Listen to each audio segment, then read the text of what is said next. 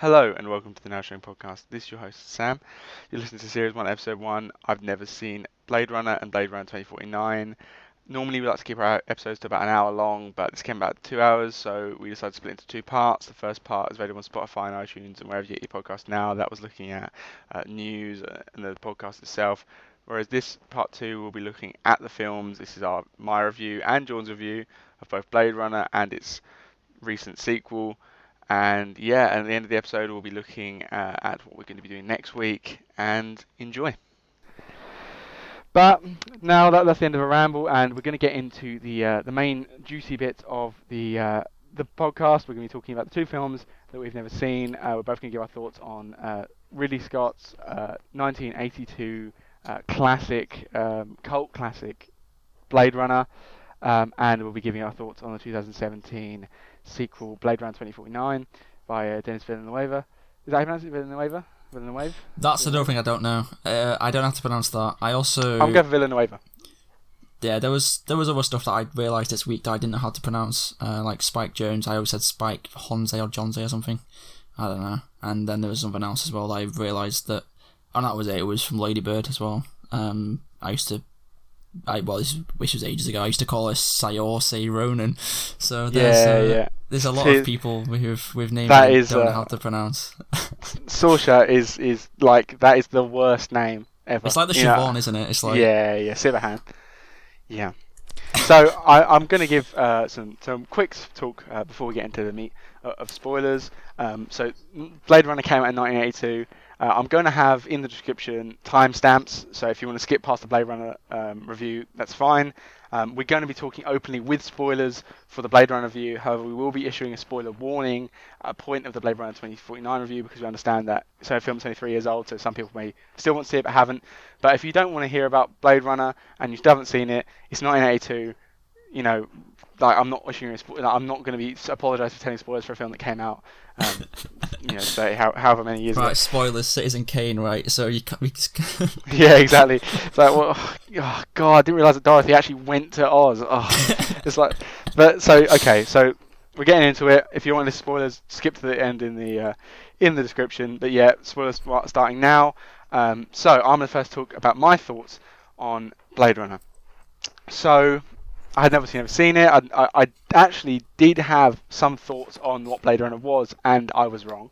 I was in the impression that the twist of it was that it, he trying to Truman Show realizes that he um, isn't real. It turns out that I was getting mixed up, and what the reference that I'd picked up on was the scene when the uh, the main bad guy, uh, Roy character, um, meets his, his actual physical maker. Um, so I actually, but so I didn't really have many thoughts on uh, Blade Runner coming into it.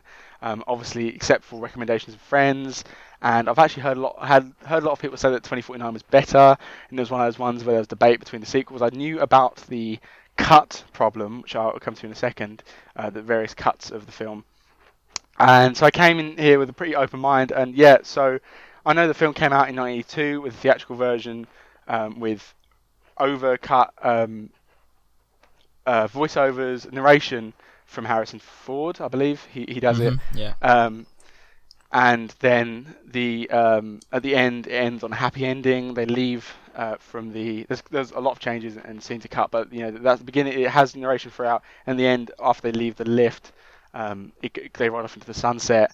Uh, I knew that there's also was a, a kind of uh, some sort of work print cut that that he made. I think Ridley Scott uh, made to a degree, but wasn't exactly what he wanted. I didn't have v- v- VFX done well. That got released in some point in the 80s, um, and then he released a director's cut. Or they re- a director's cut was released in like 1992 or something that he didn't particularly agree with. It was kind of falsely named the director's cut. And in 2007, he did his own.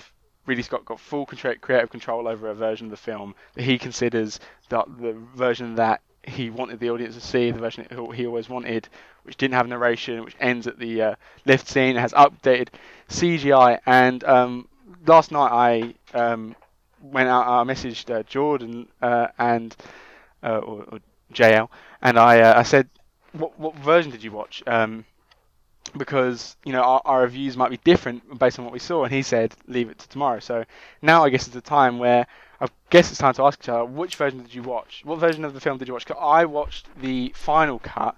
Um, because I looked on Reddit and I saw that people said that it, that is how he intended the film to be watched.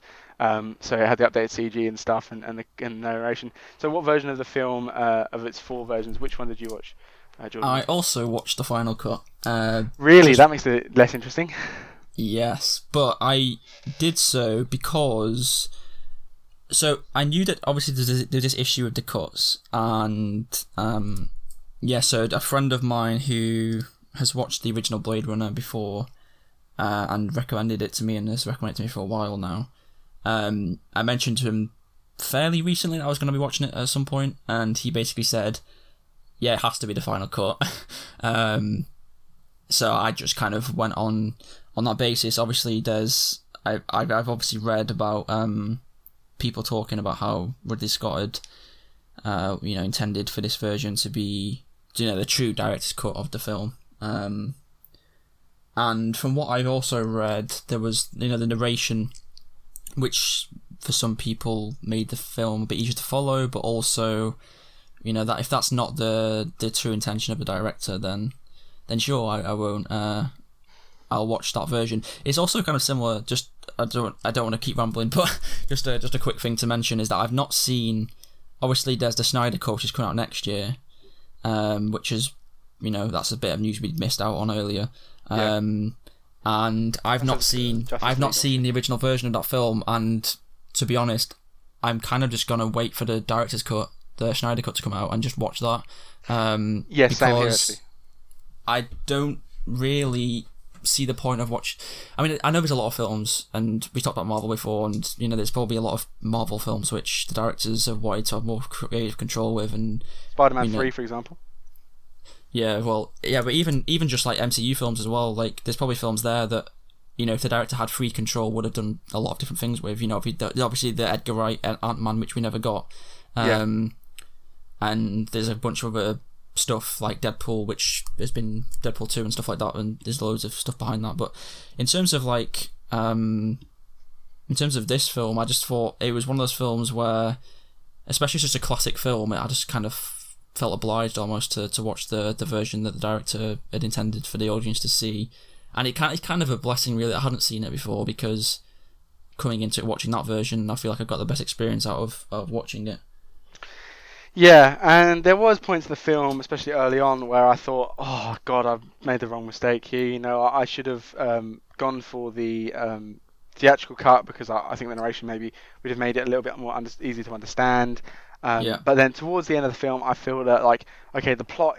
I, I will get to it in, in the positives and negatives in a second, but the, the plot is at points muddled. Uh, there are details that are perhaps hard to follow, at least for my my monkey brain.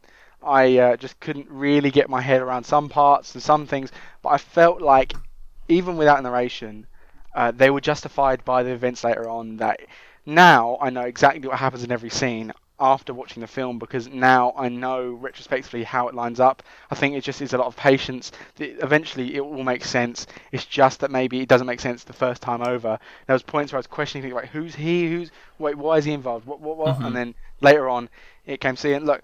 That my review of the of the film was very very different. You know, I was kind of when I was watching it with the with a more analytical eye than I would if I was just casually watching it. Um, halfway, you know, I was thinking halfway through about how I was going to do the review, or, or towards the you know, maybe two thirds of the way, and I was thinking, okay, well, talk about this being good, this being good, this being good, but talk about this being bad, and I was going to kind of thinking about kind of the plot being the, the weakness, which arguably the plot is one of the weaker th- things about the film in some ways because of just how good the uh, the, the music and how good the effects are, uh, the upgrade effects, sorry, the, the cinematography and the lighting and so on and so forth. But the film, I feel, really, really justified its plot and the detail and the uh, maybe sometimes uh, haphazard cutting, like it went between storylines uh, quite randomly. And I think that my review changed on, on the last minute, especially the last scene when he's fighting Roy. My opinion of the film changed completely. I was like, this is excellent, actually. This is really, really well done. And it was one of those times where the film ends and I just didn't move for like a good ten minutes. I was just like thinking like what what actually what did I just watch? Like I don't exactly know what that was, but that was excellent. Um, and and I think that the last third of the film really really really kind of retrospectively made me appreciate uh, the plot and, and the first two acts of the film. But it was just when we're talking about the positives, you know, the the the biggest things that stand out to me is it's the absolute A1 crash course on world building. In that the first film is, you know, um, it's not that long. It's without the credits and stuff and the text. It's probably about an hour and 45, hour 40. Um, and in that hour 40, which is, you know, nowhere near as long as modern films are, you know, take the the um, the Star Wars franchises world building, you know, the sequel trilogy to compare. Obviously, it's hard to compare a 1982 film to uh, to a 2017 one or whatever. But the job that Blade Runner does in world building is absolutely excellent. In that, like within the the shots, the uh, the big, um, massive, wide shots of the uh, the of the, the city and the kind of style Neo Tokyo with the rain and the kind of that kind of thing and the street scenes of the vendors. It's just it was just so excellent at presenting this landscape, this cityscape, this um, futuristic kind of semi-cyberpunk, semi-dystopia um, in in such a great way. You know, it, it, it really feels like after that first film, you know, we are, I guess, a slight disadvantage in a way in that we watch the two films essentially back to back, you know, one day after each other, um, because you know it, would be easy to talk about. I feel like even if I hadn't seen the second film and the short films between them, which we'll discuss later, even if I hadn't seen those, just this hour fifty uh, of cinema presents this so coherent world that there's so much that is so easily. You could look at any picture and say that looks like Blade Runner. It just creates this vision, this vibe that is so distinctive. It's so iconic. It's it's really, really that, that's that's probably the peak of the film is just it creates this amazing world and this like and the top of the the food chain the the, the rich with their the, the palaces and those kind of Egyptian style filled with like this beautiful bright light. Um, and the poor people living in, in, it's always rainy it's always miserable and there's always a, a spotlight on them.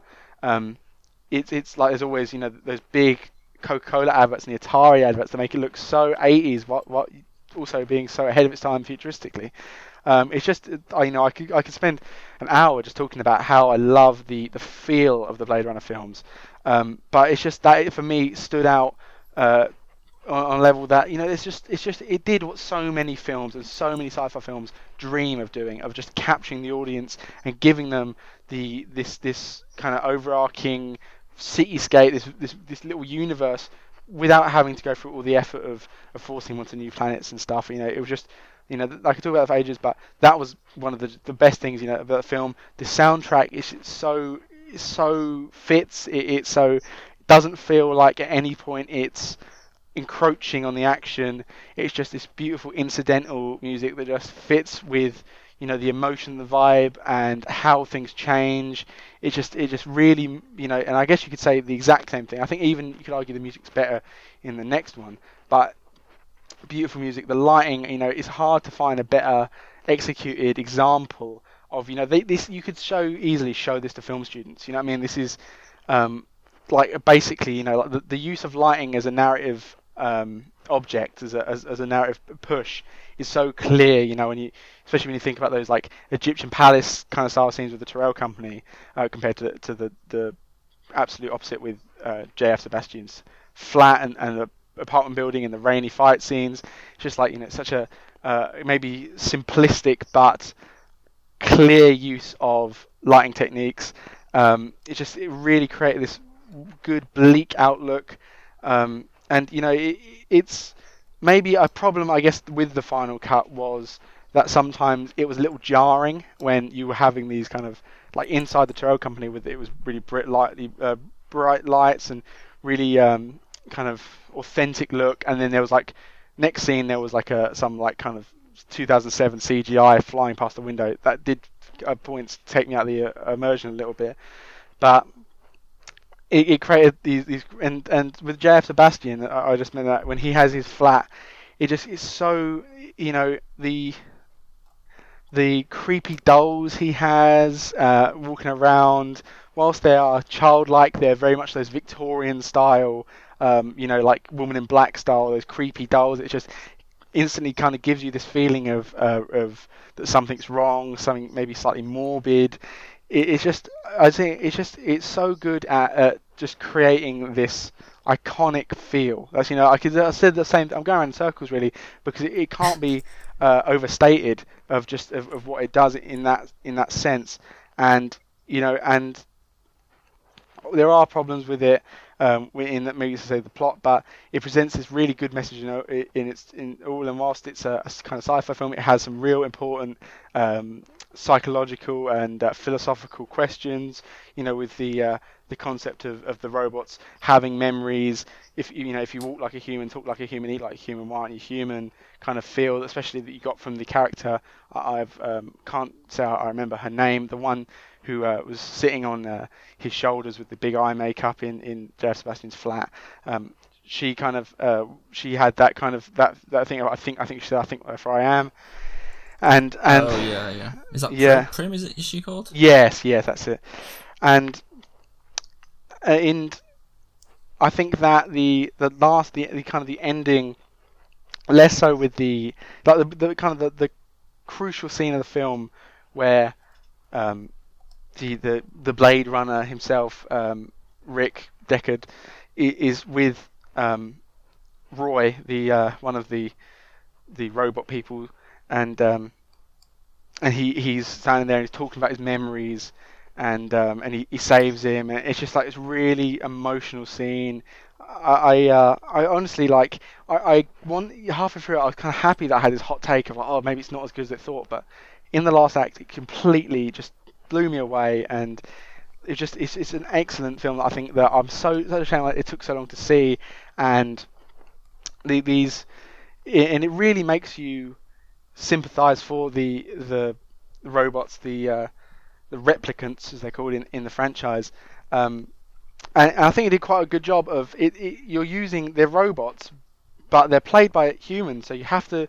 You, they do a good job at the beginning of the film in making you convinced that these replicant, these human actors aren't human, and then the, the, end of the film does a good job in the reverse. Now, you now they're robots. Then it then rehumanizes them, makes you feel sorry for them, and, and make you realize that you know he, the, the the act of blade running itself is um, immoral, and and um, and just the, the, the, the little visual cues like the unicorn, you know, and and the, and him making the little uh, toys, his his partner making the little toys and it gives it gives this film this lovely open note of like, is he is he a replicant all along?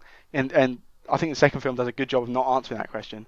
Um, but you know, and I, it's a shame that Ridley Scott actually, if you listen to looking at interviews, I've done my research after that he does say, yeah, I actually did want uh, Deckard to be a, a replicant, which is a shame because I liked the open-endedness of it, but the idea that he can, that, like, he has his input dreams, but I just think that despite some early confusion, it's justified by the end. It's a proper 9 out of 10, 10 out of 10 film um, that just does, uh, uh, and I'm going to say it one more time, just for the last time, an unbelievable job of world building. No, I, I, agree completely. I think, at least on the world, the world uh, building front, anyway, the you know, the, the, the, from the beginning of the film, you get this sort of, you just kind of just don't just, you kind of casually just thrust into this world, and it's like you don't have.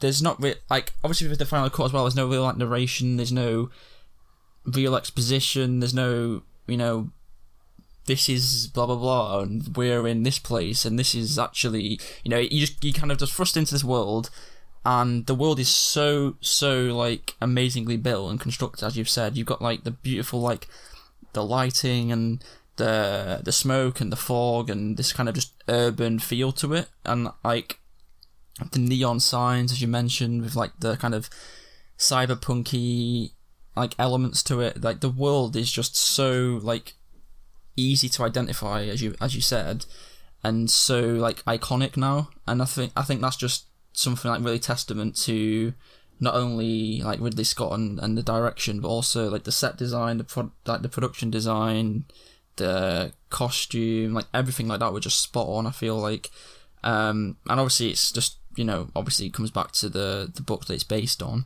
Um, but I, I feel like, what as you mentioned with like the plot, it kind of is muddied at certain parts, and I don't know how to word this in a way which doesn't come across as like completely negative, but like there were certain parts for sure where obviously there was in ambiguity intended, and you know you can take the word of God after the fact that Ridley Scott you know says that Deckard Deckard is supposed to be like a replicant or whatever. Um, but like there's certain parts to me that just felt kind of Unnecessary. no, not not unnecessary because they're, they're like they do have a purpose in a narrative, eh, but it's kind of this idea of obviously the like the ideal form of cinema is to have like show don't tell kind of thing, and that's you know obviously borne out in the lack of narrative in the director's well in the final cut um, of of Blade Runner. But there's there's certain moments in the film where I, I was left so con- not confused. I wasn't like I wasn't lacking understanding. It was just kind of like this kind of sense of wait, hang on a minute, does that mean this or that or Yeah, I felt that sometimes it, wasn't was like- only. Was it, it was wasn't like when uh, yeah. talking over each other. So it's only when it the it was explained later on that I retrospectively could put piece it together. It was only sometimes where they would, is that her? And then five minutes later, oh yeah, that was her. Yeah.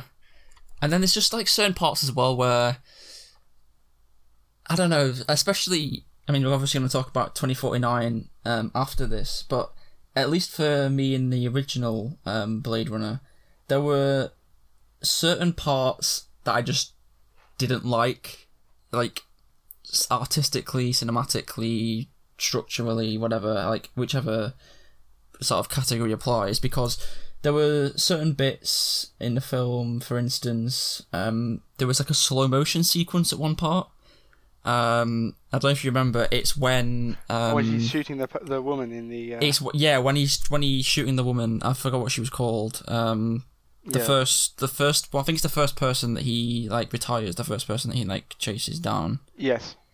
Um, and it's like a slow motion sequence, and like the very end of the slow motion sequence was really, really well done. I thought like the the glass breaking and stuff, and it was kind of this, um, you know, it had like the the glass shattered around her, and that was like really, really well done. I thought, but there was like a part before that where she was like running through in like slow motion, and I just, I just it was not a fan of that at all.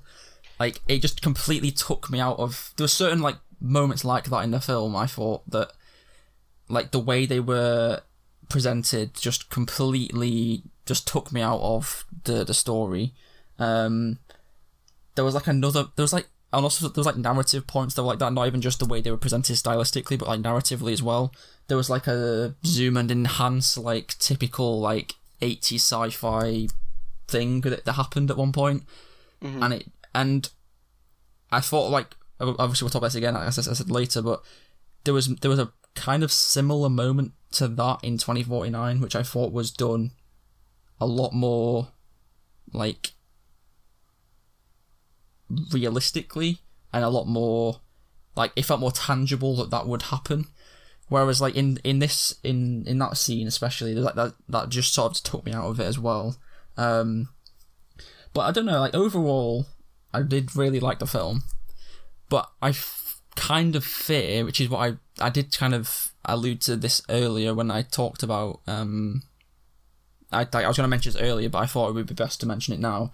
Was for example, when I rewatched Star Wars, well, when I watched the original Star Wars films properly for the first time, like fairly recently, there was like parts of me where I was like, this film is so well made, and like, you know, as for the time, this must have been revolutionary, the effects and, you know, the scale and stuff, and like the way that they're going, trying to go about creating this world and uh, the narrative and the the themes and like what's supposed to be t- the, the messages of the film but then there was also part of me that was thinking, you know, if this obviously you can't compare like this film to like now because the the effects and you know the budgets and stuff of these films have just gone up exponentially and you know, it's, it's not really fair to compare them on like a level playing field in that sense. But like, there's part of me that thinks, am I just liking this film because almost because it has this like cult status? Yeah, because Like- it's supposed to. Yeah, because like like with Shawshank, for instance, like part of me felt like that with that as well, in that it's this classic film that everyone loves and that everyone's got respect for. Like, because with Blade Runner, for example, when Blade Runner came out, it opened to like really bad box office. Like critics' reviews were really mixed, and like there's a lot of mm. negative reviews, and like it does have this cult status now where it's kind of come to be admired. And the one thing I do I do agree with like some critics on and did sort of take away from having watched the film was the kind of timelessness of it. Although it's set in like supposed to be set in like a future, you know, um, 2019, November well, 2019. well, well, yeah, obviously it's supposed to be set in like a future but from that perspective of like the Yeah, 80s, yeah. whatever. And like I do get that sense of um I forgot what I was saying now. Honestly, yeah, timelessness. So yeah, exactly, exactly. So there's this this like story has this kind of timeless quality to it where it could be set in you know the far far future it could be set like now and it could be set in the past or whatever like it does have this kind of timeless quality to the film which i think works really well and like there's certain messages like especially like the socio-political messages that come from that film in terms of like the replicants the you know um ai and like you know these human slash you know whatever their class does like that's kind of the big dilemma of the film in a way. Like what do we you know how do we classify the the replicants? What you know are they human? Because obviously that is like the more than human more human than human um, message that that is like portrayed throughout the two films. Um and it is like this timeless story which does translate really well which i think is you know in a way why something like Shawshank and the original Star Wars films is still so like admired because there is that timeless nature to those films. But I do also worry that there is this um this sort of thing in my head where I'm like, do I like how much if I'd have not known this film was like so revered, if I'd have just been given this film and said, Here's a nineteen eighty two film from Ridley Scott and that's all I got, had to watch it with nothing else, no you know, appreciation, acknowledgement of its status or whatever. I don't know if I would have enjoyed it as much. I don't know. But I mean that's just I guess that's just part and parcel of media in that you know, have to take it in the context of when it was produced, how it was produced, why it was produced, and stuff like that. But I do get the sense that, at least in comparison to 2049, I did enjoy 2049 more. But maybe that's just because of the era that we've come up in with these. I don't know. The the, the story of of Blade Runner was. I feel like it was a bit more muddled and a bit weaker than 2049, and no, in the grand scheme of things, in Blade Runner, the original film, not very much happens really. Like mm, in terms of like a narr- in terms of the, the actual narrative, like there's not. It, the, the the main premise is Harrison Ford plays a guy who tracks down four people.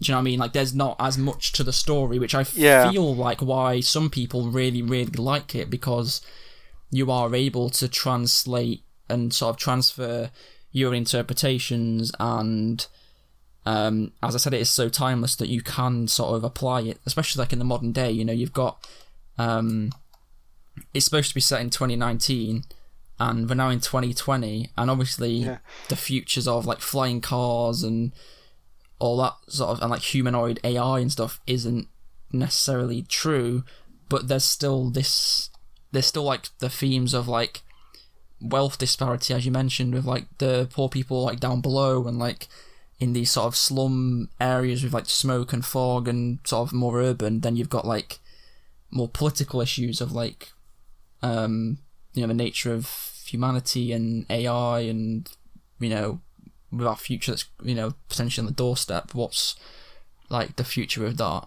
Um I don't know it was in, it was an interesting film. I did I didn't not like it. Like I did enjoy it. It was a good film. I just thought there was certain parts where I was just like, why is this happening? Or like, what what's the purpose of this part? Or um, I don't know. I don't like. For example, what did you think of? It took me a while to to really appreciate the scene. I think maybe it clicked more sort of instantly for you, but that last scene with Roy when he's being chased through the apartment. Um, Mhm. What did you think of that? Well, uh, uh, For I me, was- at least, anyway, it just kind of felt. It felt too strange.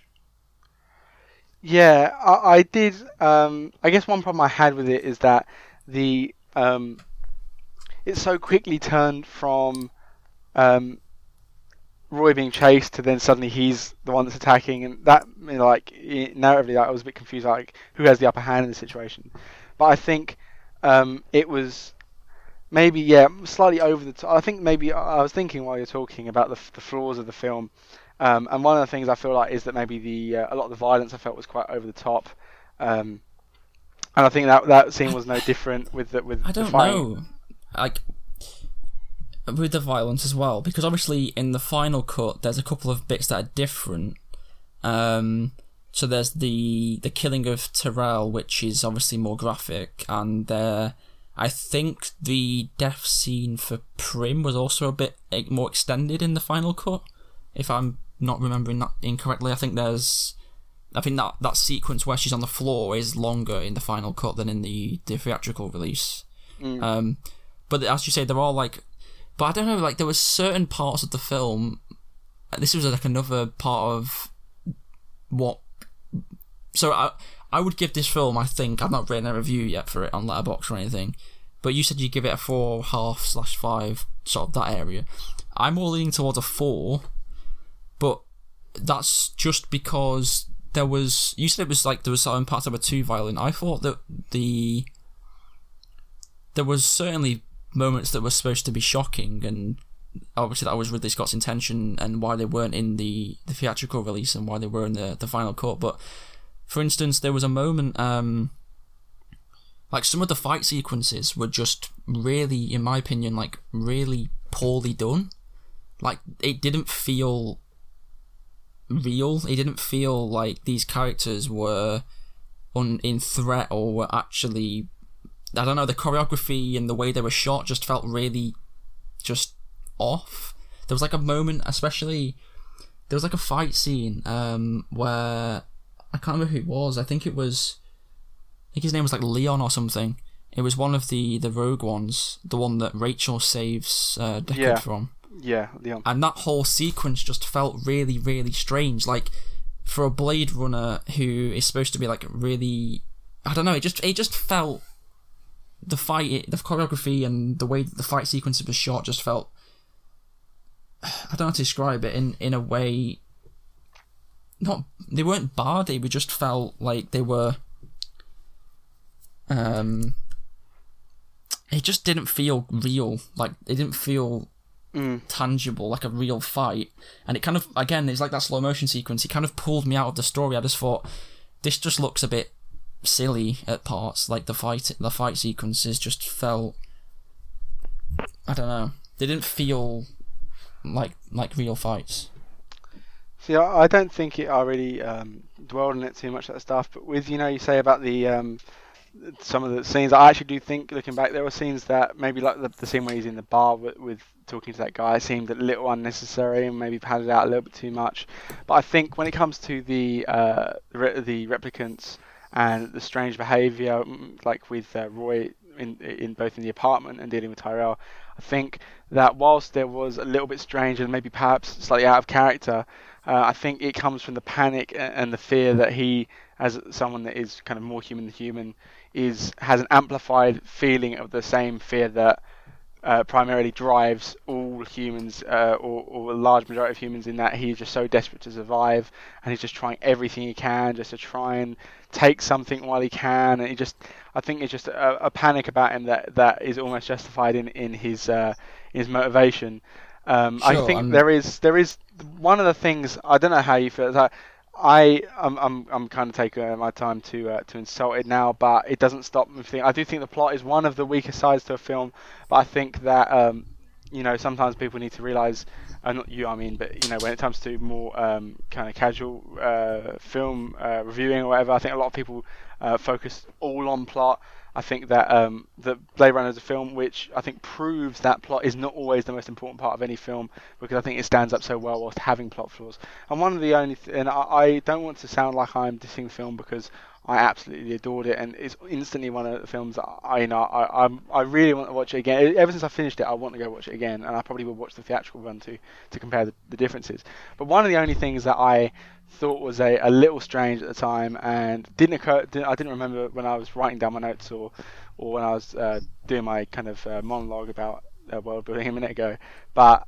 Um, as I just thought, you know, one thing that was I felt slightly hard to believe and I thought slightly strange was the nature of um, Harrison Ford's character, um, uh, Deckard's his um, his re- relationship with Rachel, which I, I thought was um, slightly, I don't know, Yeah, there was. like she um, sudden like.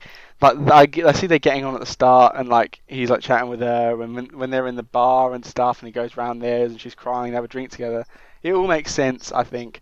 Um, and then it's like he comes in and he's like, um, say you love, and he's like, um, say, tell me, say, kiss me, and then she's like, doesn't. He's like, say, kiss me, and all that stuff, and he's like, you know, do you love me? It was all a little bit rapey, and like, yeah, there was certain. I've seen. I've heard criticisms of of that part of the film. yeah, Um, and then they go off and they they're all like happy days, like jump in the air, the, you kind of they fly off into the sunset Grease style at the end, especially in the theatrical cut where you don't actually see it in the in the in the cut we watched. But the fact they kind of go off all happy families at the end, like you know, like she she kind of doesn't actually ever say she really like loves you, mate. I think the thing with that as well is that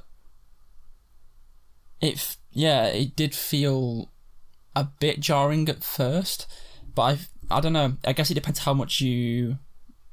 Uh, this is obviously twenty forty nine now. Um, actually, I won't say anything 'cause for spoilers purpose, but there is a moment in twenty forty nine where there is a hint of reasoning behind that connection. Mm. Um, and it's that's another thing with twenty forty nine which I didn't I wasn't sure whether it was supposed to be intentionally ambiguous or whether it was supposed to just be a flat out confirmation. Um, but yeah, with with the original Blade Runner, as you say, the plot is probably one of the weaker elements, but not by no means is is shockingly. Isn't is, you know it doesn't Mhm. diminish the quality of the film. It just doesn't necessarily elevate it to a high level for me, at least personally. I thought the dialogue.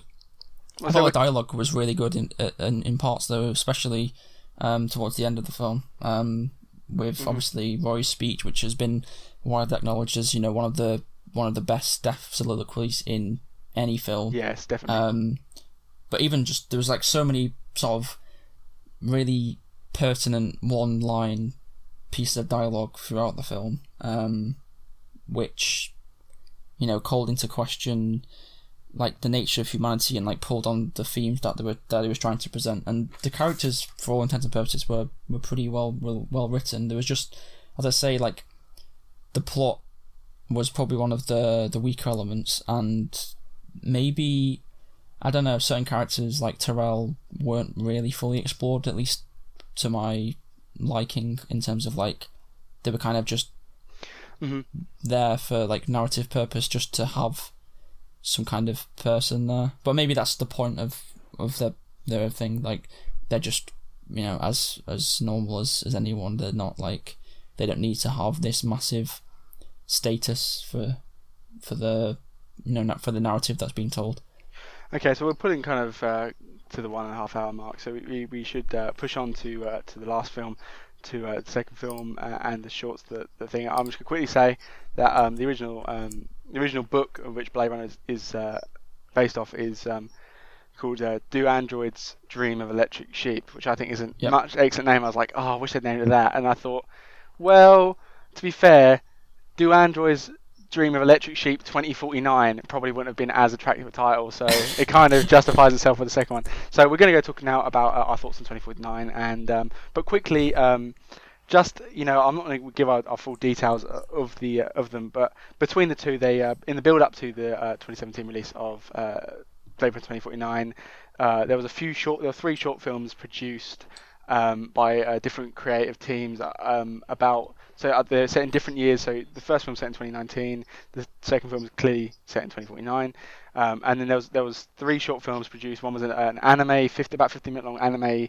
uh, about the blackout that occurs in 2022 that gets rid of the Tyrell replicants. There was a, there was a 2038 one which I think believe is titled Nexus Dawn or something like that, um, yeah. with uh, you know featuring uh, Jared Leto and, and Benedict Wong. Um, obviously Benedict Wong who doesn't appear in the main film. Um, talking about and, and leading to the uh, creation of the um, what's the name of the second? Uh, the well, is it no? I forget. That's it. Um, it is the Wallace. Wallace is W something. Wallace, yeah, I think yeah. W- Wallace. I the, said um... Wellick then because of a TV show, Mr. Robot, when his Tyrell Wellick is one of the characters. yeah. Yeah, it's Wallace. It's Wallace. The Wallace Corporation. Wallace. So then there's 20, there's 2038 Nexus Dawn, and there was a 2048, and I can't remember what that was called. If you might remember. Mm, it's running. Something running, is it? Yeah, running from something. Running from nothing. Um, starring uh, Dave Bautista, who clearly is in the um, main film, and uh, and shows uh, why he uh, is kind of in farming uh, of he's farming. I think why he basically goes into hiding after the events of of that and and um, his role as as um, as a replicant in, in society and you know all that stuff. And uh, I'm not going to go into full details over the shorts, but because um, we're running out of time. But I will say for myself, especially the anime one, which I thought was really good. Um, I think they did enhance the universe, and I think they did nice to bridge the gap and give details that, whilst they're explained in um, in the 2049, I think were nicely fleshed out within the three shorts. Would you would you agree? How do you feel about them? I thought the shorts were really good. Um, I uh, the animated one was for me was the best probably of the mm. three. Yeah, definitely. Um, for me, definitely. But yeah, I I can see why they were made. Um, the the thing is with those is that I I hadn't actually heard of them until you mentioned them. Yeah, um, I only found them out on this last night. Yeah, and obviously with 2049, um, when that came out, I don't know how well pushed those shorts were before people saw 2049, but I feel like having seen those definitely helped to understand some of the background information, some of the sort of as you mentioned, like the bridging the gap between the two the two stories. Um, but obviously, you take into account that Blade Runner 2049 is two hours forty some minutes, and then you have three. I mean, the shorts were shorts, and they were by no means uh, like extensive or anything. But I, I, I do wonder how many people who saw 2049 and had already seen the original Blade Runner and hadn't read the book. I don't know. I don't know if the. I don't know how much of the. I don't know. Does the is 2049 based on? I believe it's the source material. Source material is original. Okay. I yeah, so. I thought. Yeah, I thought so. Um, because I wasn't sure how many people who'd read the book and or seen the original film and then went to see 2049 would have seen the shorts. Because I feel like if I hadn't seen the shorts, it wouldn't. The 2049 would have been even more complex. So I don't know whether they were pretty well advertised or whether they were kind of a bit more niche. I don't know. But if I hadn't seen those shorts, I feel like certain elements of 2049 would have been harder to at least initially understand. Yeah, I think they did a good job of removing the exposition that was required at the beginning of the original Blade Runner, as they kind of made that a little bit simpler. Because um, you know, at the beginning of, of uh, Blade Runner is a fat wall of text, Star Wars style, to, to get you into the uh, universe. But I think they did a good job of removing that via yeah. the shorts. It's a shame, yeah, maybe shame that more people didn't know about them. But yeah, they only add up to about 20 minutes in total, all three. But you know, uh, swiftly, let's get into the uh, our 2949 review.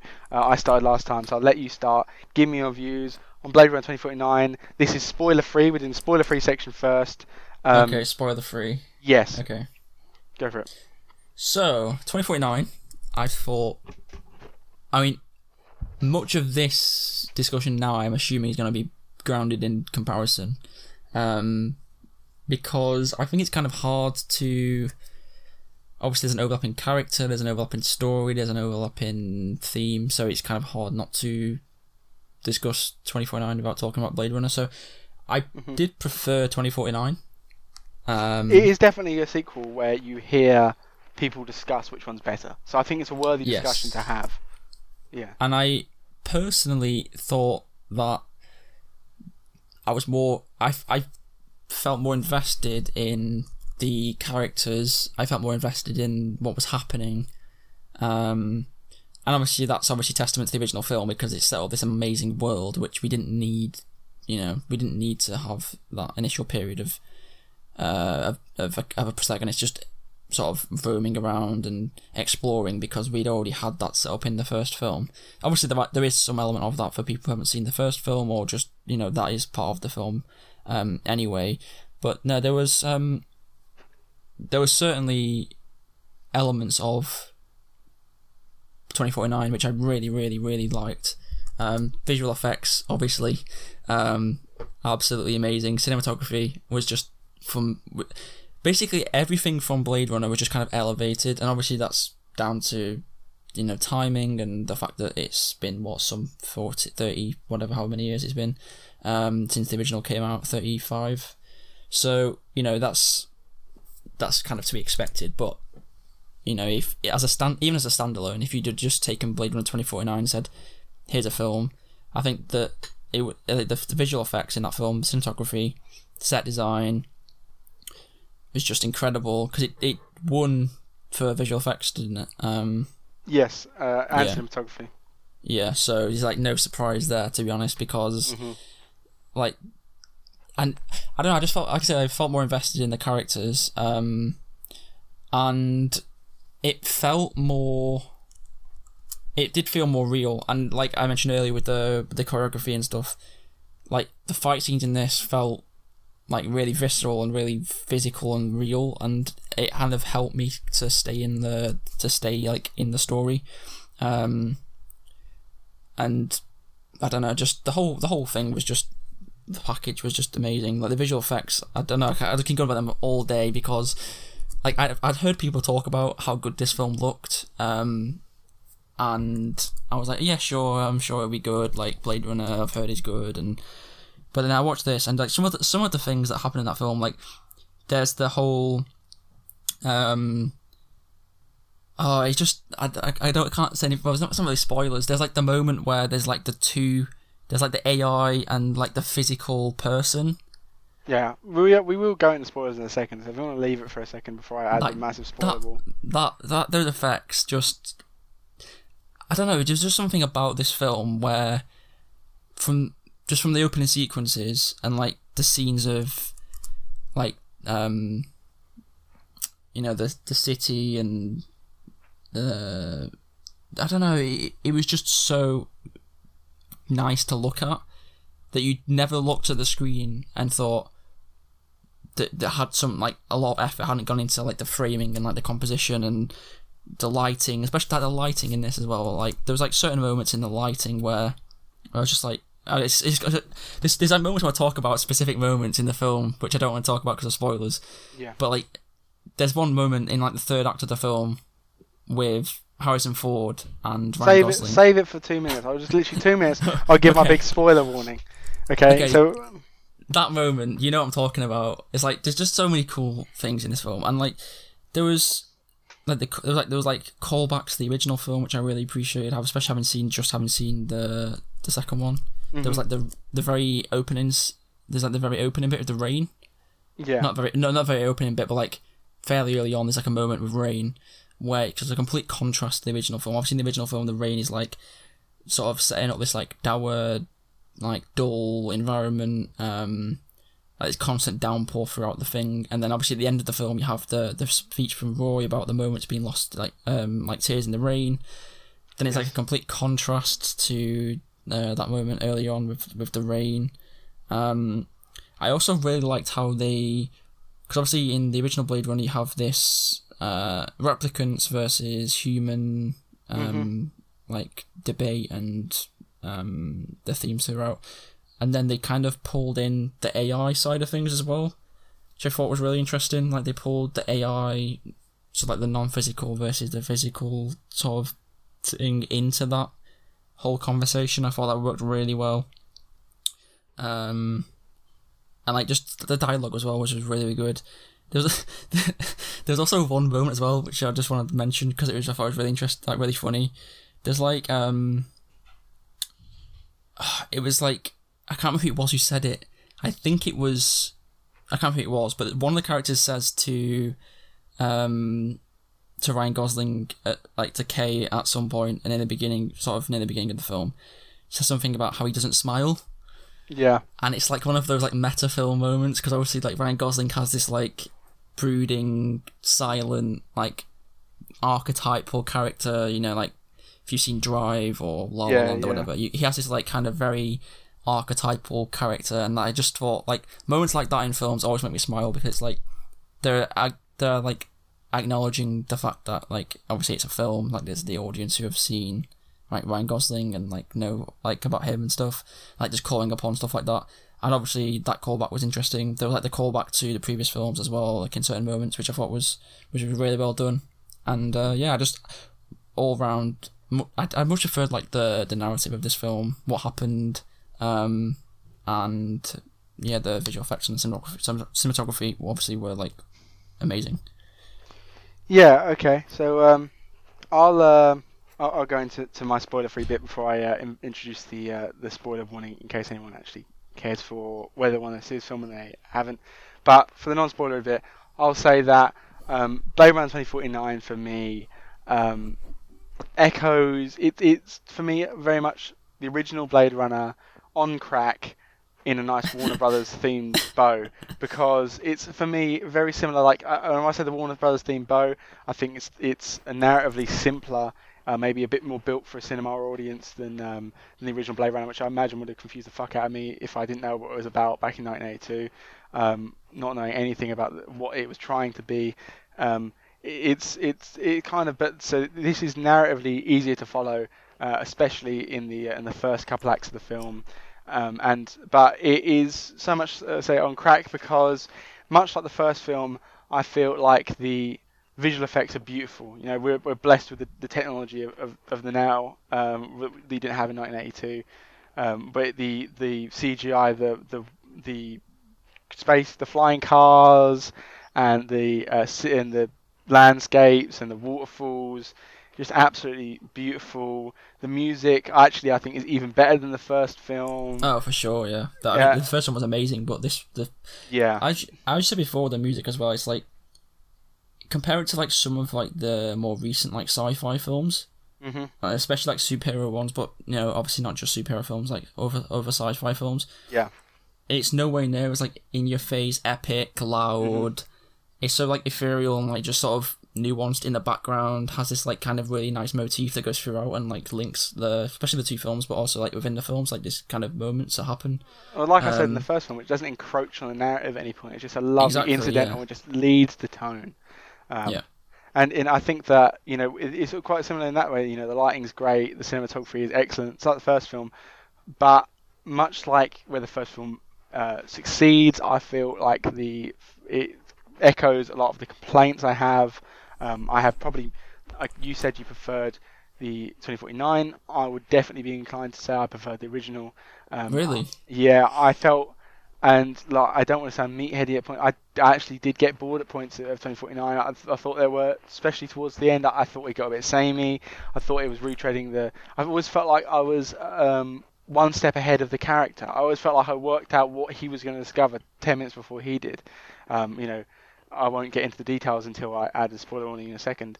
But um, I was, I just felt like um, I wasn't as. Uh, there were points where in the first film where I, it took a while to get attached to uh, the main character. Uh, and I felt the same way in this, in that it took me a while to actually care about Kay. I think uh, maybe Ryan Gosling, um, most obviously is an excellent actor. Maybe sometimes his lack, as you say, he's always a bit dour. He's always a bit, you know, he doesn't smile, as they say. Sometimes that made me find it hard to empathise with him. To uh, really, I didn't, I could never really tell the difference of, of you know, he's obviously this internal struggle with, um, is he, you know, he about his humanity being a replicant and I felt like sometimes that wasn't symbolized well enough, and I felt like sometimes it just came across like he didn't care about situations. He was happy to get bossed around, um, but there were some clearly excellent things uh, with I, I thought the direction with his his girlfriend, um, the the Joy, um, who he's not really spoiled it's quite early on, who's played by de Armas. I thought she was excellent.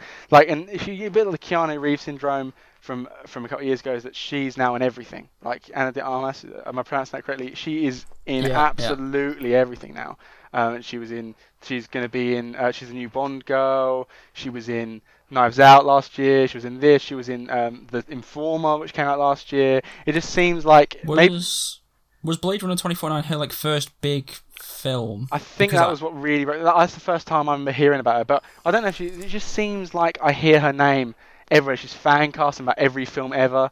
It just feels like she's um, constantly Yeah. talked about, and I feel like I start with that. And, and maybe, uh, and and I think she uh, she's gonna obviously you know one of the best. Um, I still say fairly upcoming because she's not like established with the names at the top of the uh, the lists uh, when it comes to actors and actresses. Um, but she is you know she's this one and she was excellent in this film. I thought she portrayed. Uh, I'm not going to go into to details, but she portrayed kind of a semi kind of number of characters. She's kind of the, the face of the company, um, and, and she she portrays that really well um, throughout uh, throughout the film in, in a number of different roles. And um, I thought, but and I think that this isn't a spoiler. Actually, this should be a spoiler. The thing is that I'm annoyed that Harrison Ford is on the um, poster because he's not in it for a lot of the film. You stick on the poster, that means everybody knows what's the first thing you see when you go watch film, or you, you know you see the poster in the trailer. Like I don't think that he should have been on the poster. That's just my thing. I think that was giving it away a little. But uh, I thought Jared Leto's character was creepy, which is obviously not hard seeing as he is creepy. Um, and I thought I thought he was given the whole Suicide Squad. He's so bad. Like he's not a bad stuff. actor, by the way. I no, don't think no, Jared Leto's but a bad I, actor. I don't think I've seen him in anything before. But correct me if I'm wrong. If it's something that's really obvious that he's in that I just forgotten about. But I don't think I've ever seen. I've never seen Suicide Squad properly. I've seen bits from Suicide Fight Club. Squad. You've seen Fight Club? Oh, is he, is he in Fight Club? Yeah, he's uh, he plays um, what's his name? He plays uh, Angel Face in Fight Club. Uh, I've completely forgotten he was in Fight Club. But Yeah, he's not a big character.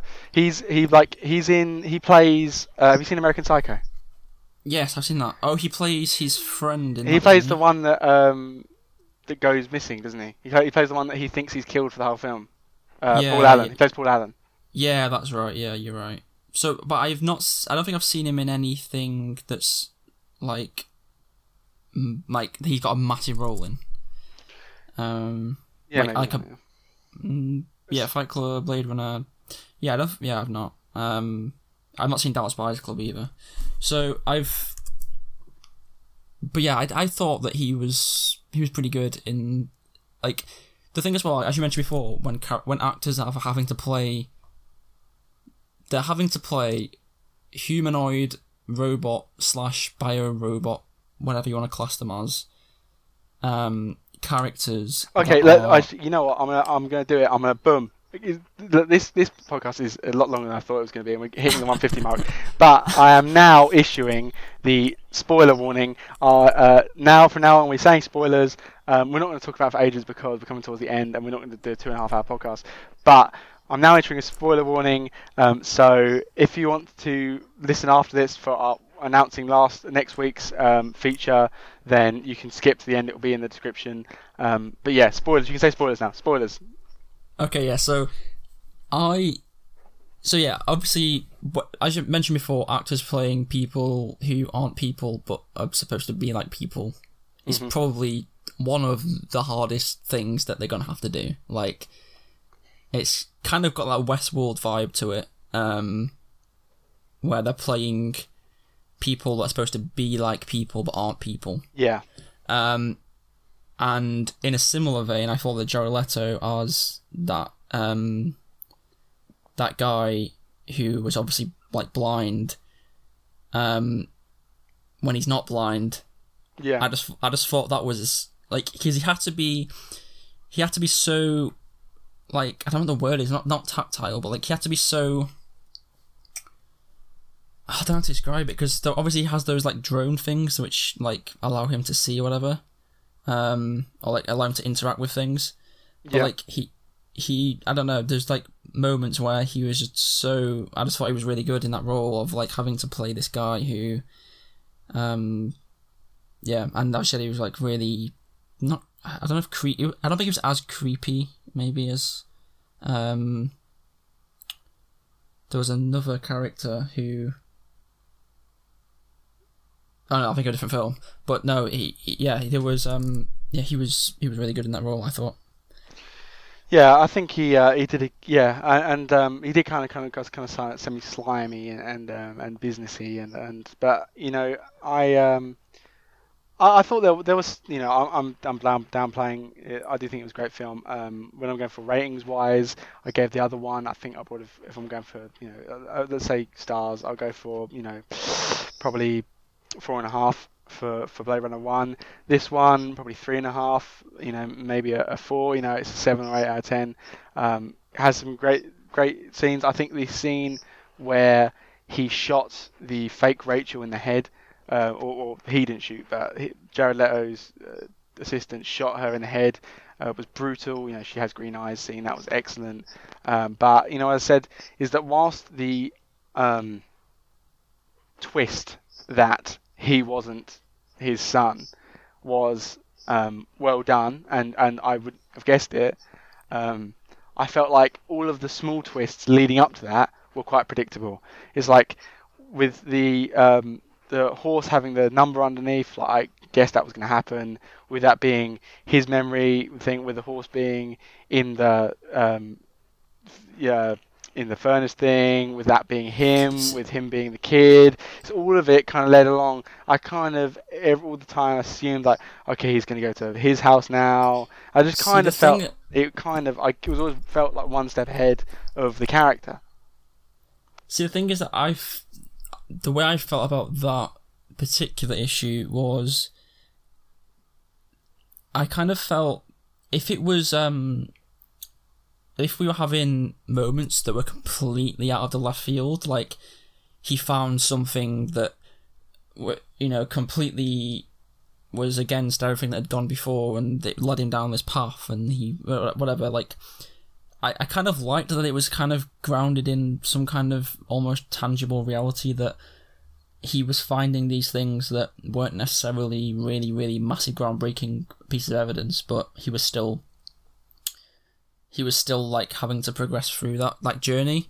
Because if it was like like the fact that we were able to predict certain parts for me it didn't feel like a detriment to the story. It just kind of felt like well yeah that's how it would naturally progress. Like that's how like that's how it would happen if someone was investigating this. Because it wasn't like they were throwing out completely left field piece of evidence that you know radically changed their perspective on whatever. Like they were just he was just finding these pieces of evidence that were like pointing him towards the the direction um, that he was like going down in terms of like the narrative. But I also I don't know that like for instance with that with the thing about him potentially being the kid and it not being him and then it was actually the the memory designer whatever.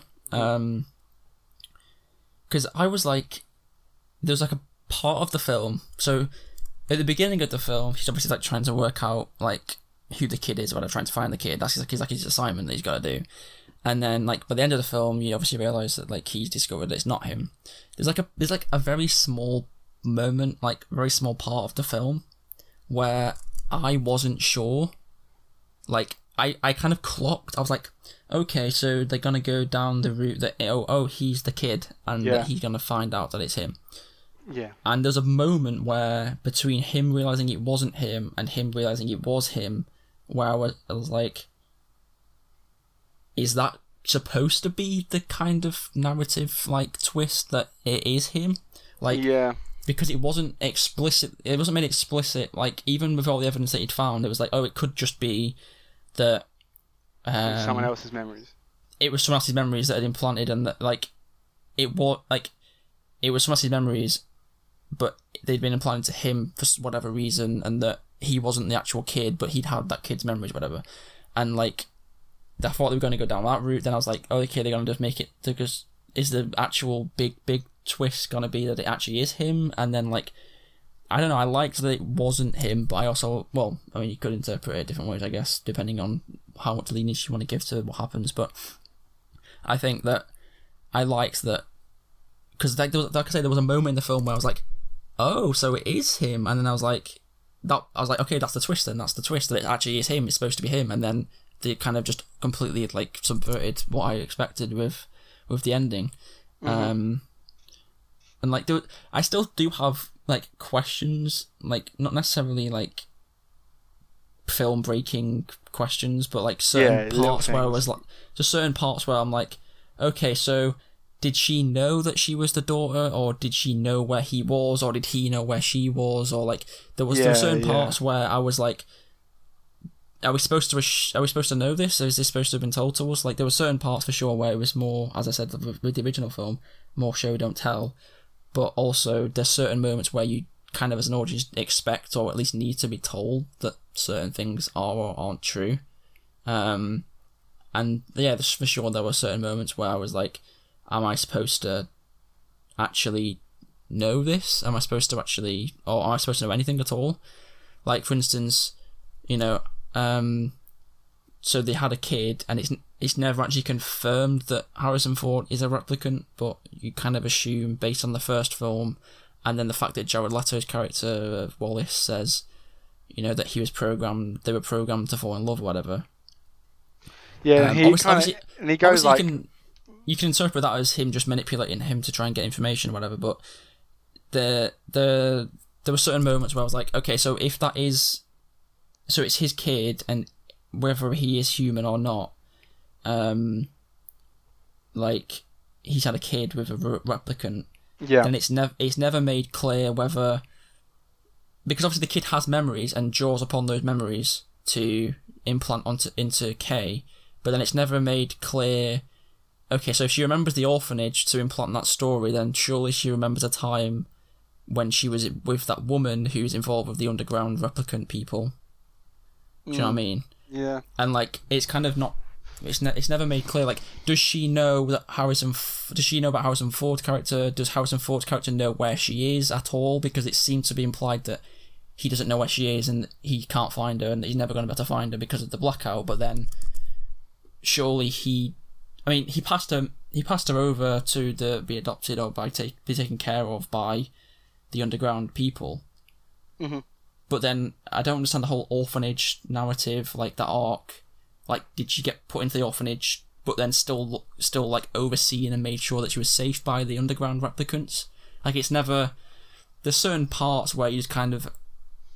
It's kind of just thrust on you, and you're kind of like, okay, well, I've just kind of got to go with the story. But then, in retrospect, you kind of look back and think, well, does that do, do they know that? Does does Harrison Ford know where she is or not? Does he know who she is? Does um, I like there's- I mean, obviously that's that's kind of part and parcel of cinema. Obviously, we have to interpret things in our own way sometimes, and things aren't just given to us on plates. But like, there's a there was obviously uh, even with the original as well, there were certain parts where I was so confused as to, as to are they a replicant or are they not a replicant? Like, yeah, um, is you know is Harrison Ford one, which is obviously the the big one, of big um obvious one. But then there's obviously in 2049, uh, Kay's superior. I can't remember what she was called.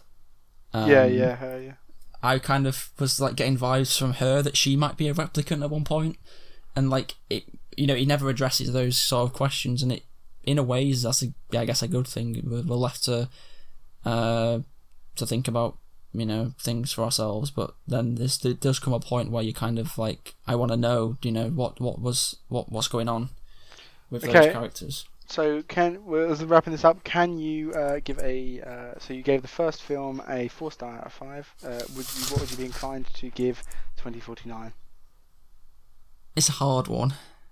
hmm I think it was a I think it was a better film. Um but I think there's still too many moments that are too ambiguous or too unresolved or um too like kind of not contrived but like following a kind of typical story. So I'd probably go with 4.5 out of 5, I think. Fair enough. Fair enough. That's uh, that's a fair point. You know, I as said I already gave my view. I think it's a it has fewer flaws um, than the original film. Arguably has a couple of things that are better. I thought Ana de Armas was the, the uh, highlight of the film narratively. I love the idea of the the kind of uh, girlfriend that you can't really touch, the the uh, the, the projected uh, lover that herself has independent thought. That was great. It was clearly a bleaker film than the last one. It had kind of semi Mad Maxy vibe with the, the dust cities, but Yeah. maybe whilst for me I, I felt like oh I wish it was a bit more cityscape. Maybe you can't spend two films in the same uh, place without changing uh, changing a little bit. But yeah, clearly uh, two films that I think deserve their cult status, uh, deserve uh, the love they get, uh, worthy rare situation where it's actually worth discussing whether sequel's better than the original, if not. Um, and I would fully accept people saying either way, to be honest. And I'm feel very happy. I think you'd agree that I can. I'm happy to say that I've seen these films. Very happy to say I have. Oh, for sure, for sure. And There uh, are two great films. and I think that wraps it all up. Uh, those are our reviews for Blade Runner and Blade Runner 2049. Um, I bo- both think we're both quite excited for uh, Villeneuve's next upcoming project, Dune, which is coming out. Oh yeah, uh, yeah, whenever that that's can come out. pretty high on my uh, anticipated list. Mhm, As we well, all- just just say again, sorry. as I say, we all love a bit of Chalamet. yeah, for sure. Um, Lady Bird is always good in that, and I'm looking forward to watching Call Me by Your Name when I get around to watching that soon. Um, but no, one of the just just to finally just to wrap up one one thing as well. Um, I think these are films for sure that if you watch again, like rewatch them, Mhm. um, Definitely. you will really really appreciate them a lot more. And if you did like the Ana de Armas AI slash girlfriend slash whatever um, like arc, then I would definitely recommend you watching um, her if you haven't seen that. Yes, yeah, that's a yeah, good, good, uh, good comparison. And welcome back to uh, anyone that pressed uh, for to skip the other spoilers. Uh, we finished our reviews, and now all there is left to get to, to do. Uh, this podcast is a lot longer than I thought it was going to be. Um, is we're going to just introduce uh, next week's films. So um, he has you have a shame list on, on your Letterboxd um, of, of films that you hadn't seen that you know that everyone else has seen, and I looked through that and I thought hard, long and hard, and I decided that next week for next episode, uh, you are going to have to watch, and I'm going to rewatch as well because I would love to watch it again because it's just a great film. Is uh, is Goodfellas, the 1990 uh, gangster classic Goodfellas. Um, and I actually don't know what film I'm going to watch. You haven't told me. I did tell you you're going to watch Goodfellas. I don't know. What am I going to watch? Right, so you've seen her, haven't you? You just said. Yeah. Okay. Because I was, I had one in mind. Then I thought you said you hadn't seen it, uh, originally. So then I was going to change my mind to that based on what you just said. But now I'm going to change back because you've already seen it, obviously. Uh, I'm going to go with you've not seen Get Out, have you? I have not seen Get Out. Right, that's going to be my recommendation then. So Lovely stuff. You are watching Get Out, and I am watching Goodfellas. Two, uh, I'm going to get go as far as say two not very similar films. No, Let's try and see if we can draw any narrative similarities uh, in next week's review. Um, but yeah, that should be coming out next week. Uh, that should be coming out uh, next Friday. Uh, this should be released on Friday the not on Friday the 26th. And um, yeah, so you can follow Jordan on Twitter, Jordan Luke. Sorry, I keep saying Jordan. Can you can follow you on Twitter at what's your what's your at? uh, it's at by by and then Jordan Luke. and I'm currently in the process of setting a Twitter up. So by this time, I may have a Twitter. If so, it'll be in the description. Um, and if, in case um, any of you are happen to uh, to be in touch with any pop uh, big sponsors or want to ask any questions, you can always contact the show at nowshowingpod at gmail.com.